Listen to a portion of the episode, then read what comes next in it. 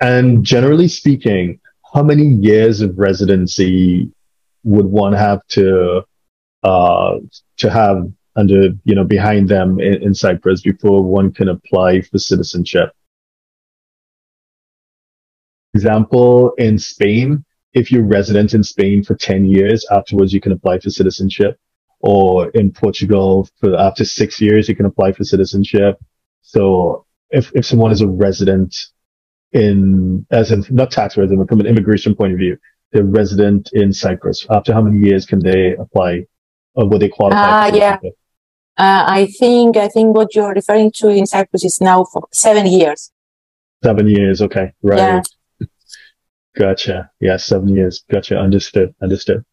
So if you're a six, seven, or eight-figure investor, entrepreneur, or business owner who needs a tailor-made solution from a qualified team of professionals, we can help you achieve the international lifestyle, the freedom, and even the tax savings you're looking for.